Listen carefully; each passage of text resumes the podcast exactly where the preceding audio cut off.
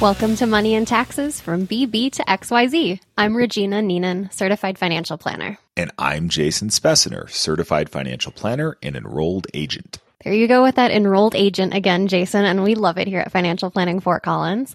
That makes a lot of sense for today's episode because, once again, we are focusing on the taxes part of Money and Taxes. And you know what? You should always be planning your taxes. Just because twenty twenty-two tax season just went in the rearview mirror does not mean it's too early to start planning for twenty twenty-three. Well, yeah, easy for you to say because you're literally doing that day in and day out. But why should our listeners be planning their taxes always? A good opportunity that comes out of just having completed your twenty twenty-two tax return is, of course, to learn from what happened. And from my perspective, learning what happened in twenty twenty-two transcends a lot of different tax returns, including all of our clients and my own, to get some information about and what will happen in twenty twenty-three. So you're saying, you know, it's fresh in your mind. We just got out of tax season. So why not do it now?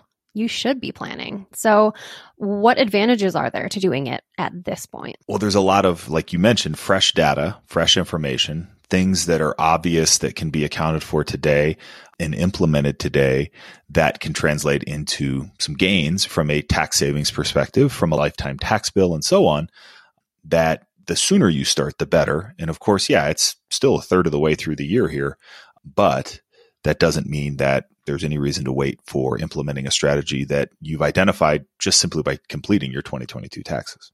Yeah, that definitely makes sense, especially because we do tax planning again toward the end of the year, but you have such a limited amount of time then to really kind of to make your tax lemonade. And Jason, I know we might blur the generational lines a little bit here as we dive in. What did you notice most for, say, baby boomers in twenty twenty-two? Good question. I should say we also do tax planning mid-year about this time as well.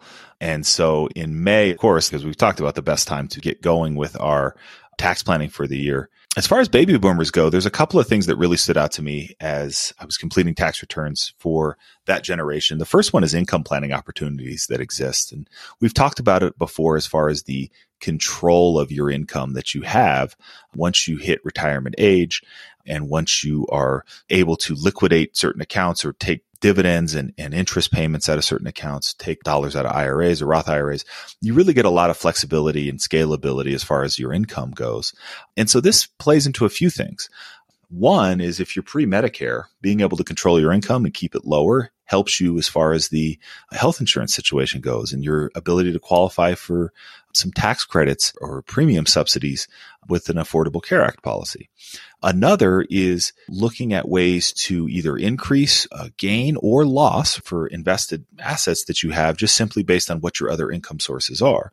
So what I mean is you may want to do what's called tax gain harvesting in a low income year because some of that income may be taxed at zero. In fact, if you're doing tax gain harvesting correctly, your aim there is to have all of that capital gain that you create when you do that taxed at nothing. Yeah, we also talk a lot about filling up the tax brackets. What are some examples that you can think of for baby boomers that they might want to take advantage of while they have a low income year? So just like that capital gain harvesting, if you are single, you can have up to forty-four thousand dollars of long-term capital gains and you will not pay any tax, any federal income tax on that gain. If you're married, a married couple can have up to eighty-nine thousand dollars or almost ninety thousand dollars of long-term capital gain income.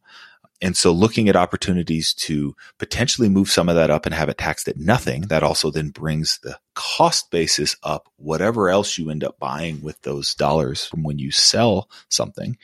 And that helps with the long-term tax bill as well, not only for yourself, but also your beneficiaries, your heirs. Also, Roth conversion opportunities, and this is probably an over overly emphasized tax planning strategy. You hear it a lot. Oh, you should do a Roth conversion. I think there's a lot of value in it. We did a lot of Roth conversion towards the end of twenty twenty-two. It was circumstantially a really good year for that. But that is something else where in a low-income year, especially before Social Security, if you are maybe spending down already taxed assets and your taxable income sources are really low, filling up that ten, twelve, maybe even that twenty-two percent bracket with Roth I R A conversions could be a pretty good idea to lock in a really low tax rate today. And I know we say Roth conversion quite a bit, but for those who maybe haven't done this before or don't know what it is or the mechanics behind it, a Roth conversion is taking dollars from your traditional I R A or rollover I R A, dollars that haven't been taxed yet, paying the tax on those dollars, treating those dollars as regular income for the tax year, and then converting them to Roth. So the benefit of moving those dollars to Roth and paying the taxes on them is that those dollars are now already taxed. So you get the benefit of the tax-free growth in the future, as well as uh, not having to pay taxes on those dollars when you take them out of your Roth I R A. And the other thing to keep in mind, and this is something we ran into, and it was it was interesting that when you do a Roth I R A conversion, typically you're going to do it towards the end of the year, the last quarter of the year. And if you've looked at what you've paid in, what you expect your tax bill to be, you may find that when you do that Roth conversion, you may not need to make an estimated tax payment or a withholding, and you shouldn't make a withholding from a Roth conversion. You really don't want to reduce the amount that's going into your Roth I R A from your traditional I R A. But it seemed to make a little more sense as I started looking at some of the results and just the impact of, hey, remember this Roth conversion that you did.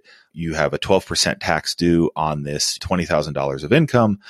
And all of a sudden, there's potentially a surprise tax bill there. It makes a lot of sense once you've committed to doing the Roth conversion, go ahead and make the estimated tax payment, even if it will cost you some money in return on your savings for an estimated payment you don't have to make. Just go ahead and do it. And that way you'll know that when the tax return is done, you won't have this extra tax that's being included there. And that's just a way to, again, just more of a, a mental accounting trick than it is necessarily something that you're forced to do, or would even in some cases be kind of financially prudent to do based on what you could earn on those dollars if you don't pay them in. Yeah. A huge part of getting into tax planning now is, aside from creating strategies and taking advantage of those between now and the end of this tax year, is just getting ready to avoid big surprises at tax time next year. So moving into Gen X, what did you notice in twenty twenty-two and what should they be planning in twenty twenty-three? There was a couple of things here that I'm going to talk about that came up where it could have fit, and it really can fit into any of the generations we'll discuss. It's not like these specific things happened only to, or will happen only to members of Generation X or Y or Z or even baby boomers. But where these instances or things that I took away from tax season showed up just happened to be in Generation X in this case. And so the one was losing or abandoning a prior year passive loss. We actually found a, a case where a prior year passive loss was left behind. And what that means is that years ago, somebody had an income-producing asset, like, for example, a rental property or an oil and gas well or something that they're not actively involved in. It's considered passive income. And they had losses that they couldn't utilize when those losses were incurred. So they just go on the tax return as a carry forward. And at some point along the line, those those losses were abandoned. They just weren't carried forward to another year.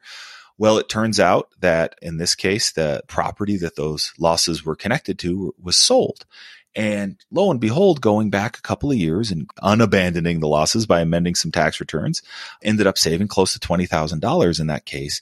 And so it's just a really good lesson in making sure that carry forwards, things that are supposed to carry from year to year, that you're maintaining those, that you're keeping tabs on those, and that they don't get abandoned, they don't get lost, because they could come out to be a huge, huge benefit for you in a future year. Yeah, that's massive. So what happened? They just disappeared from someone's tax return? Like a tax preparer missed it and didn't bring it forward. How can somebody really keep track of that as they're looking over what their tax preparer does on a year-to-year basis? That's where it gets tricky, is one of these things. And, and I have a suspicion, I don't know exactly what happened in this case, but I have a suspicion that it was just simply that the property was converted and it wasn't used for rental activity anymore. And instead of making it dormant on the return, it was just deleted from the return. And, and I think depending on the software that's being used, everything related to that particular thing just disappears. This is where reviewing a prior year return thoroughly comes into play. And that's where it becomes important to make sure that the prior year return and the stuff that's on there makes sense in as far as carry forward and as far as other parts going onto that current year return. So it's always good to double check that. Just give it a quick glance before finalizing your current year return. And maintain consistency. It's just another word there for working with the same tax preparer so that they, they always know what's going on in your situation, can review what happened last year, and really do this, here we go again, planning as we get ready for the upcoming tax season. Yeah, especially a, a tax planning focused uh, tax preparer will help you make sure that those opportunities remain. So Jason, do you have anything else for Gen X that you noticed in twenty twenty-two? Remember the high income earning potential of Gen X? Oh, yeah. You all are in your highest earning years. And so there are some savings opportunities to be had, not only from a just putting dollars into an account and watching them grow, but also from a tax standpoint. And just making sure that where you can get a tax benefit, and typically when you're in a high earning, when you're in your peak earnings, you want it to be a pre-tax. You want to defer that tax. You don't want to pay it now, making sure that you're taking full advantage of that. And so whether that's workplace retirement plans, and if you're over fifty, that the catch up that you have there where you can this year in twenty twenty-three, put up to thirty thousand dollars into a workplace plan. If you're just a W two employee, all the way up to if you're self-employed, you're getting close to almost seventy-five thousand dollars of contributions or, or additions that you can make to a qualified plan that you sponsor for your, your own business as a self-employed person. So um, just taking advantage of those things is is so important. H S A is another huge, huge vehicle. I'll talk a little bit more about them when we get uh, uh, to Generation Y.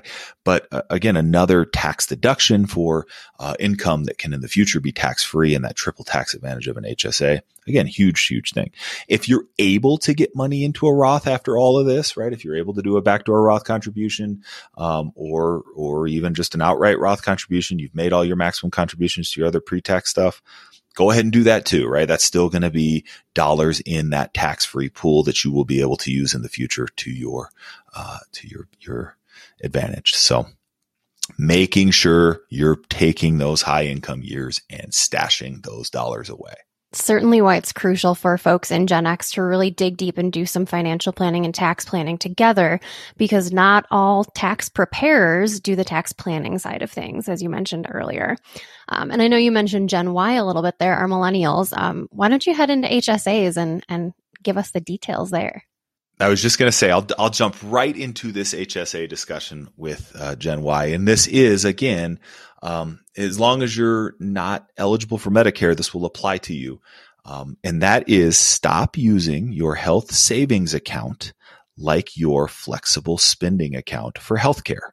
Um, and so what I mean by that is I very commonly see an H S A, which is a savings vehicle, uh, has contributions going in. Let's say the maximum contribution, um, for a family in twenty twenty-three is seven thousand seven hundred fifty dollars. So you'll have that contribution going in, but then I'll also see seven thousand five hundred dollars of distributions coming out of the H S A. And so only that little difference, that two hundred fifty bucks, will get that advantage of tax deferral and then potentially tax-free use.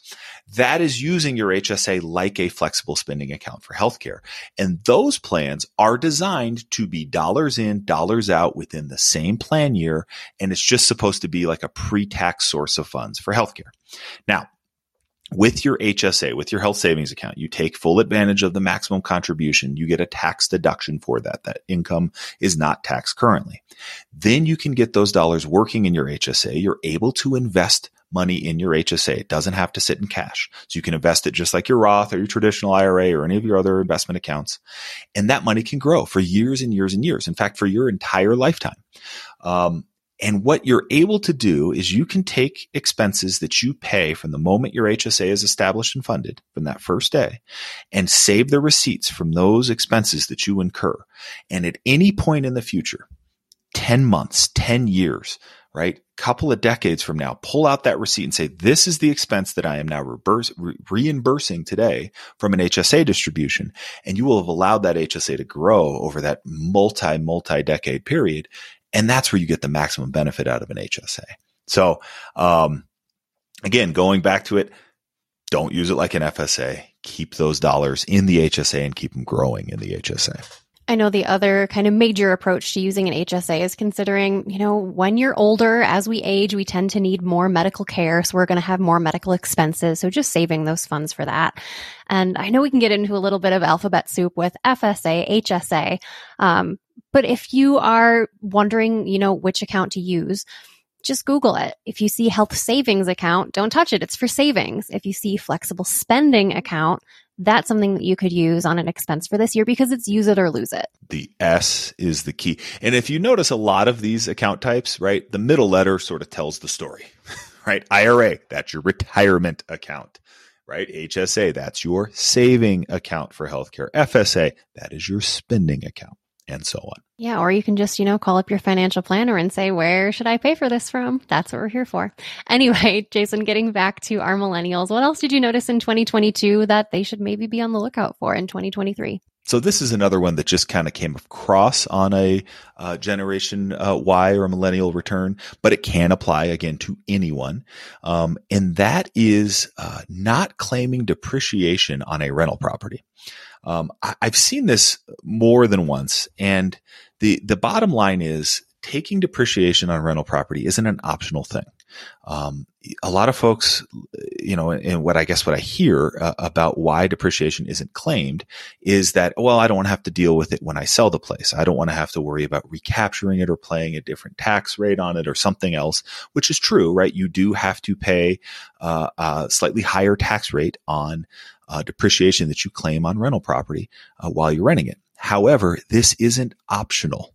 Um, you will have to report the depreciation that was allowed, which is what you claimed, or that was allowable, which is the depreciation you did not claim when you sell that property. So there's no way around doing this. So don't miss uh, taking that depreciation deduction in the years that you're eligible for it. Now, with that said, there is a way to go back and get all of that depreciation back and correct that. Um, but it's not an easy process. And it is not something that I would uh, recommend that anyone undertake unless they know exactly what, what they're doing. But you have to do what's called a change in accounting method. You have to file a very, very long form, Form thirty-one fifteen. Um, and then you can, once you've completed all the requirements of that, you can make an adjustment uh, in the year that you sell that property to kind of account for all that depreciation that you either missed or claimed incorrectly and so on. Uh, but the bottom line is d- don't go down that path. Just make sure you're doing it right by claiming depreciation when you should. Jason, can you rewind just a little bit and tell us about depreciation and why the I R S um, makes this allowed or allowable? Oh, yes. Depreciation, right? Like, what is this thing? This is like some some made up, like there's just dollars floating out there and you're getting a tax deduction.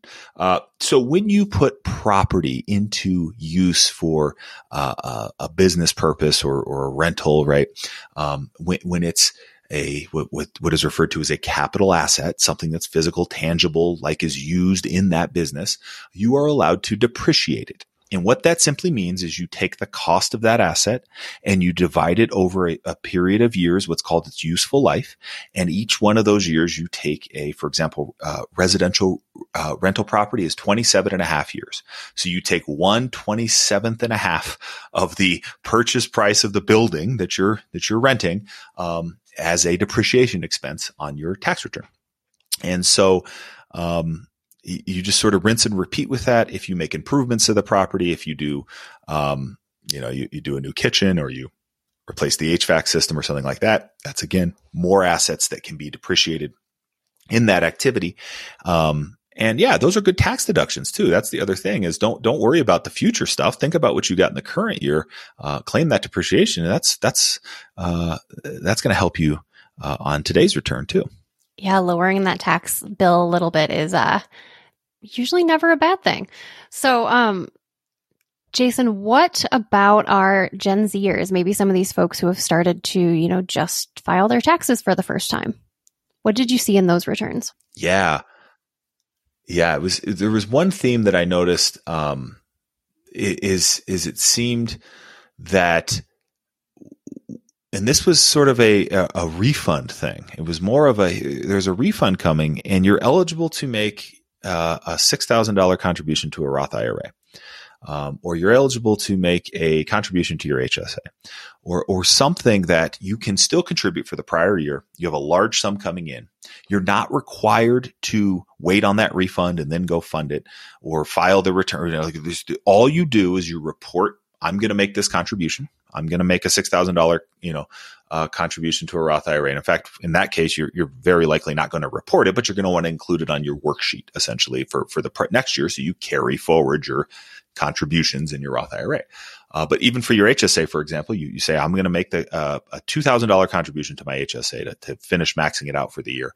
Um, you just put it on the return, file the return, get the refund, and assuming it's still before the, the the filing deadline, before April fifteenth, you still have time to put that money into that account like you said you were going to on that tax return.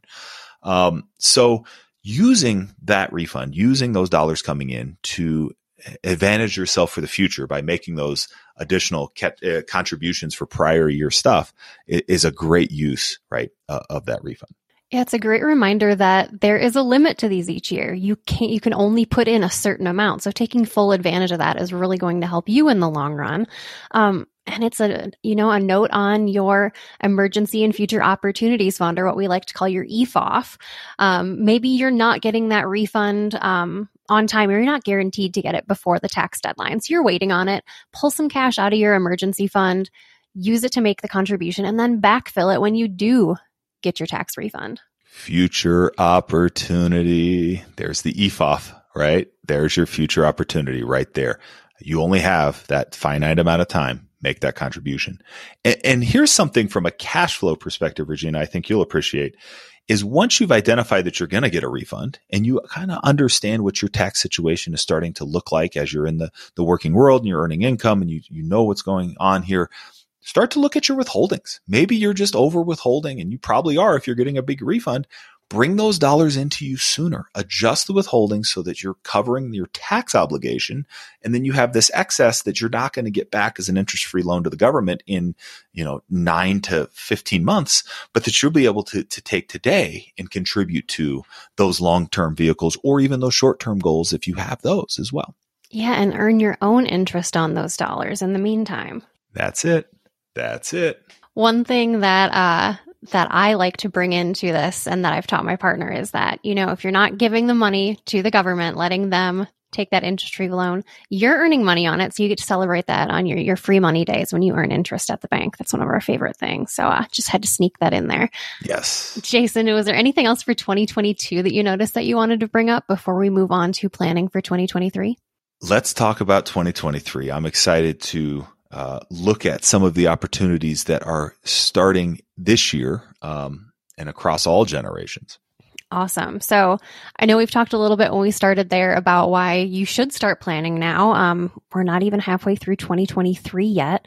So what are what are the changes that people should be looking out for? And uh, if you can tell us kind of what generations they're most likely to apply to as you go through, that would be awesome. Yeah, you got it. And and here's the two biggest pieces of tax legislation uh, that were passed last year that have impact on twenty twenty-three uh, were the Inflation Reduction Act and Secure two point oh Act. Um, and thinking about Inflation Reduction Act, really that focused a lot on uh, energy efficiency, energy production, um, and, and electric vehicles. Right. So this can apply to a couple of uh, groups. One, for electric vehicles, that, that sort of goes for everyone, right? As you buy a vehicle now, you do not have to think about manufacturers' uh, limitations. For example, um, I think it was uh, Tesla and Chevy for the last couple of years, you have not been able to get a tax credit for purchasing those electric vehicles. Well, that, that's no longer true, assuming the vehicle is Uh, assembled or finished assembly in North America, um, and you meet some other income and vehicle price requirements, you're going to get a full tax credit for that uh, vehicle purchase. Um, of course, here in Colorado, there's also a state tax credit as well that has been in existence for a while. So the Inflation Reduction Act changed the not only new vehicle tax credit for electric and plug-in hybrid electric vehicles, uh, but also there's a used vehicle credit that's available now as well. Um, For homeowners, right? And so this may be, uh, uh, well, this could apply to anyone, of course, but this may be more to Y, you know, X, Y, and, and baby boomers. Um, but you're going to have incentives for energy efficient home improvements that are greatly expanded uh, in twenty twenty-three. There, there, these these rules have always been there. These credits have always been there. They've just been pretty puny. Uh, they've been limited to, you know, lifetime amounts, like six hundred bucks, you know, just some very small, you know, multi-year amounts that you're not really getting a lot of bang for your buck. Well, a lot of those limitations have gone away, and now you can claim a tax credit in each year that you're making, you know, insulations, you know, doors, windows, um, you know, all of the things that help your home be more energy efficient. These are such great ways that the government nudges us toward our greener future here. Um, what else have you got for, for twenty twenty-three planners, Jason? Incentivized, uh, uh, right? Ta- tax code incentivizes behavior, doesn't it? Um, energy production is back, right? Or it basically never went away, but is is now at full strength again at thir- a thirty percent tax credit for all of your energy production stuff. So if you're thinking like solar, uh, geothermal heat pumps, Uh, those sorts of things. If you're making the energy from a renewable source, you are likely getting a tax credit for it and uh, very likely thirty percent of that project cost. Um, then we shift into, uh, so that was all Inflation Reduction Act stuff. That's all incentivized behavior. Then we came to Secure two point oh Act, which changed some of the retirement planning landscape. Um, you know, I think for the better in the long run. Um, but a lot of the stuff in Secure two point oh Act does not take effect in twenty twenty-three, but there are a handful of things that do. Um, so the big one, or I guess the sort of notable one that, that stands out that, that changed sort of on a dime, uh, is if you turn seventy-two this year, so baby boomers applies to you, um, you do not have an, a required minimum distribution from your uh, I R A or other pre-tax retirement accounts. Before Secure two point oh Act, you were going to have a required minimum distribution from those accounts this year. So you got to delay that by one year. Um, and, and everyone else who's younger than that, you get to wait until you're seventy-three. Um, and then in ten years, everyone's going to get to wait till they're seventy-five. Um, so that changed, uh, for the sort of longevity of those assets and, and the planning there. That's great. More time to let your money grow, more years of compound interest. We love this. Yes. And then here's one that I, uh, I don't know. I've, I've always had a thing about five twenty-nine plans, and we could probably do a whole episode on what I think about five twenty-nine plans. Um, but Secure two point oh Act changed, uh, what happens to dollars in five twenty-nine plans, and in a very, very positive way. So now there is a provision that will allow you to transfer up to thirty-five thousand dollars out of a five twenty-nine plan into a Roth I R A for the beneficiary of that five twenty-nine plan.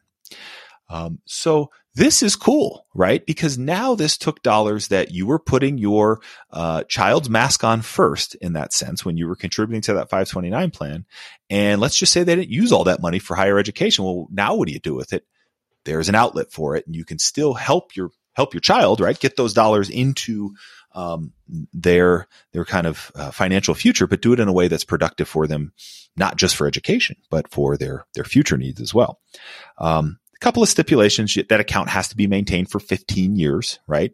Uh, so that's a, that's a long runway, but that, that applies today, right? So if you established this account fifteen years ago, you're sitting around with some dollars in it, you can, you can execute this strategy. It also, the, the contribution from the five twenty-nine plan into the Roth I R A uh, counts against the annual limit um, for that contribution. So you can't make an additional uh, uh, regular contribution to that to that account uh, in addition to this.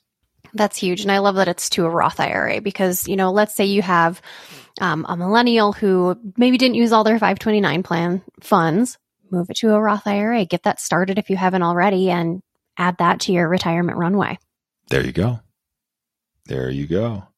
Now, uh, shifting back to baby boomers um, primarily, but then also some uh, younger generations who uh, have beneficiary accounts, uh, the R M D excise tax. That is the tax that applies if you miss a required minimum distribution. Um, has been, it was very draconian. It was a, it was a fifty percent tax on the missed R M D, which if you think about that, I mean, you could miss an R M D that's a fifty thousand dollars R M D, and you got a twenty-five thousand dollars tax penalty there. Ouch. Um, that, that has been uh, uh, uh, scaled back. And I think that's just sort of the right thing to do, to realize that it was a pretty stiff penalty, and there wasn't a lot of compliance with it, and there wasn't a lot of enforcement with it.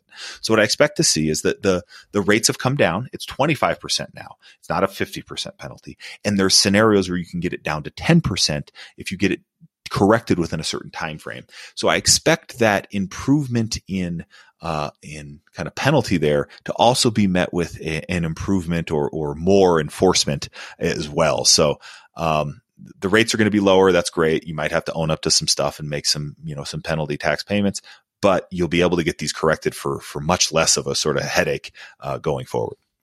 Jason, it sounds like a lot of these changes for twenty twenty-three are really focused on keeping more money in people's pockets. And usually when we, th- when we think about taxes, that's not what comes to mind. So what do you think the reasons behind some of these changes are? Well, if you think about some of the bigger changes within Secure two point oh Act, um, there, there is sort of this overarching theme of kind of the Rothification of, of stuff. Um, so the other change, right, was that you're now able to make Roth contributions um, to S E P and SIMPLE I R As. And you're also able to direct that your employer contributes to a Roth balance for you. And all of this is to say, when you ask the question, why, why would Uncle Sam just be so generous with, um, you know, keeping dollars, you know, not flowing in? Well, w- when you're talking about Roth dollars, right, those are currently tax dollars. It's the future tax that's being pushed off there. And so that's the bigger changes, the, the more substantial, and these are coming in future years. There's going to be even more Rothification. Um, But that's just it, is, is that a lot of this is really sort of paid for by incentivizing more Roth contribution, which leads to current taxation today. And, and that's okay. There's probably going to be this, this sort of gap in time, um, where you can take advantage of this in a really effective way because tax rates remain relatively low by historical standards, um, or otherwise. And there's probably going to be a period in the future where rates are going to go higher. And, you know, the Rothification, you know, aspect of it may kind of catch up with you at that point. Uh, but for now, take advantage of, of what's been laid out there and, and plan with the, the info that you, that you have. Yeah. So let the, uh, let, let Uncle Sam have his win right now. And then you have your win later on as those dollars keep growing. Um, and with that, Jason, let's bring it into today's takeaways, where I will kick us off um, with a reminder that it's not too early to plan your taxes for twenty twenty-three. Get started now so you have more time throughout the rest of the year to really take advantage of strategizing and then implementing those strategies. Advantages, right, to getting your plan in place sooner than later leads to less surprises. So Um, the sooner, the better. Start looking at things like your withholdings, start looking at things like your employer sponsored plan deferrals so that you're not playing catch up with only a month or two to go in the tax year. And I will repeat us a little bit here by saying, get started now to avoid those surprises during tax time. It's never too early to get started, and always be planning your taxes. Yes. A, B, P, Y, T. I guess we're making this a thing, huh? A B P Y T. Yeah. Now, if you have a fun acronym to share with us or an idea for a future podcast episode, um, or if you want to tell us a little bit about what you thought of this one, reach out. You can reach us at podcast at f p foco dot com. We'll also include that in the show notes. All right. Well, thanks for listening today, and we'll talk to you soon. Jason Speciner and Regina Neenan are investment advisor representatives of Financial Planning Fort Collins, a registered investment advisor. The information in this podcast is provided for general educational and entertainment purposes only. It may not apply to you or your specific circumstances and should not be considered financial, investment, or tax advice.